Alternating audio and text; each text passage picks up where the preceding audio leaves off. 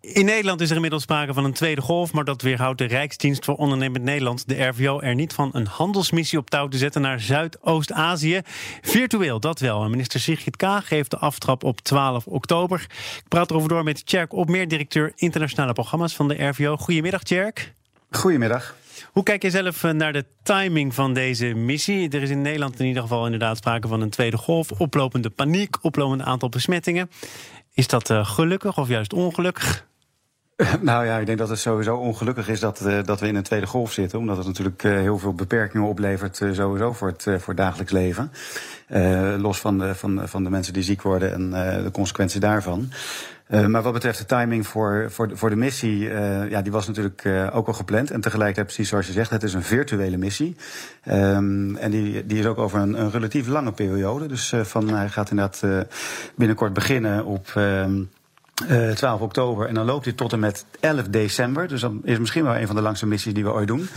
uh, maar omdat die virtueel is, kan het natuurlijk uh, in verschillende blokken gedaan worden. En kunnen we dus ook heel erg kijken van hoe kan je inspelen op de verschillende, ook virtuele beurzen die in de verschillende ASEAN-landen ook in die periode worden gehouden. Um, dus ja, dus wat dat betreft, de timing is, is heel erg om, om je echt goed voor te bereiden nu op, op de kansen die er, die er zijn. Het is een enorm snel groeiende regio. Um, ze verwachten zelfs in, uh, in 2030 dat het misschien wel de, als regio de derde economie uh, ter wereld uh, zal zijn. dus dat betekent dat er op, op heel veel kansen, op heel veel vlakken ook kansen liggen. Onder andere op het gebied van agrofood en agrotechnologie, waterbeheer, afvalbeheer. Ik had toevallig net, uh, we hebben een, een, de, de, de virtuele bijeenkomst van al onze landbouwraden. Uh, dus daar zat ik net ook mee, mee in gesprek. En dan is het super om te horen wat voor, wat voor mogelijkheden er allemaal zijn. Ook in deze regio op het gebied van bijvoorbeeld zo'n onderwerp. En dat zijn dus wel ook echt de sectoren, de branches, de terreinen waar Nederland van oudsher ook al een goede naam heeft. Als je het hebt over agrifood, water. afvalbeheer. dat, zijn, dat zijn terreinen die, die je vaker tegenkomt, denk ik ook op andere missies. Ja, nee, dat klopt. Die, die drie uh, domeinen, daar zijn we als, zijn we als Nederland uh, goed in. Daar wordt natuurlijk uh, continu ook naar Nederland gekeken om, om expertise en, en bedrijfsleven in te zetten. Dus er komen concrete vragen uit bijvoorbeeld Indonesië op, op het gebied van, van kassentechnologie. Dus dat ze echt zoeken van hoe kunnen we die kassenbouw en de technologie die in Nederland beschikbaar is, hoe kunnen we die ook naar, naar Indonesië krijgen. Dus daar liggen kansen. op het gebied van, van water zijn we, zien ook een aantal Nederlandse bedrijven die actief op zoek zijn naar kansen in het buitenland, ook in deze regio, om, om bijvoorbeeld waterpompen uh, af te zetten en te kijken hoe ze daar ook een, een integrale oplossing uh, kunnen bieden.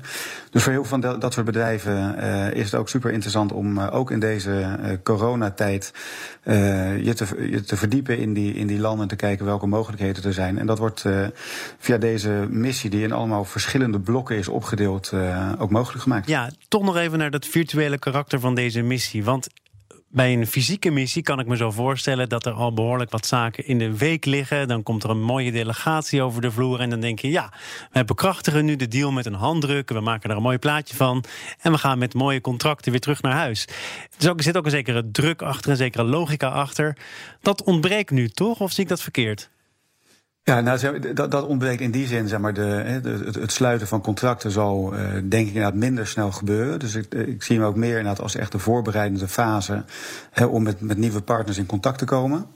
Een, een systeem B2Match, zodat de matchmaking uh, tussen bedrijven onderling of met andere partijen in uh, de respectievelijke landen ook virtueel kan plaatsvinden. Het voordeel van virtueel is dat je wel weer veel meer verschillende partners kan aanhaken, veel meer gesprekken kan voeren. maar dat, is, dat zijn inderdaad wel voorbereidingen voor, um, voor zeg maar, echt die concrete contracten later. Dus ik voorzie ook dat, hè, dat, je nu zeg maar, echt die, die verkenning gaat doen. En dat op het moment als je, als je later ook daadwerkelijk, uh, bijvoorbeeld met een vervolgmissie of op een andere manier daarheen gaat, dat je dan ook daadwerkelijk contracten kan sluiten. Omdat veel bedrijven toch wel prettig vinden om, uh, om elkaar fysiek ook te zien. Uh, maar tegelijkertijd met, met die, die digitale matchmaking kan je ook wel heel veel uh, bereiken. Dus schrijf je ook op tijd in. 8 oktober is daarvoor de deadline.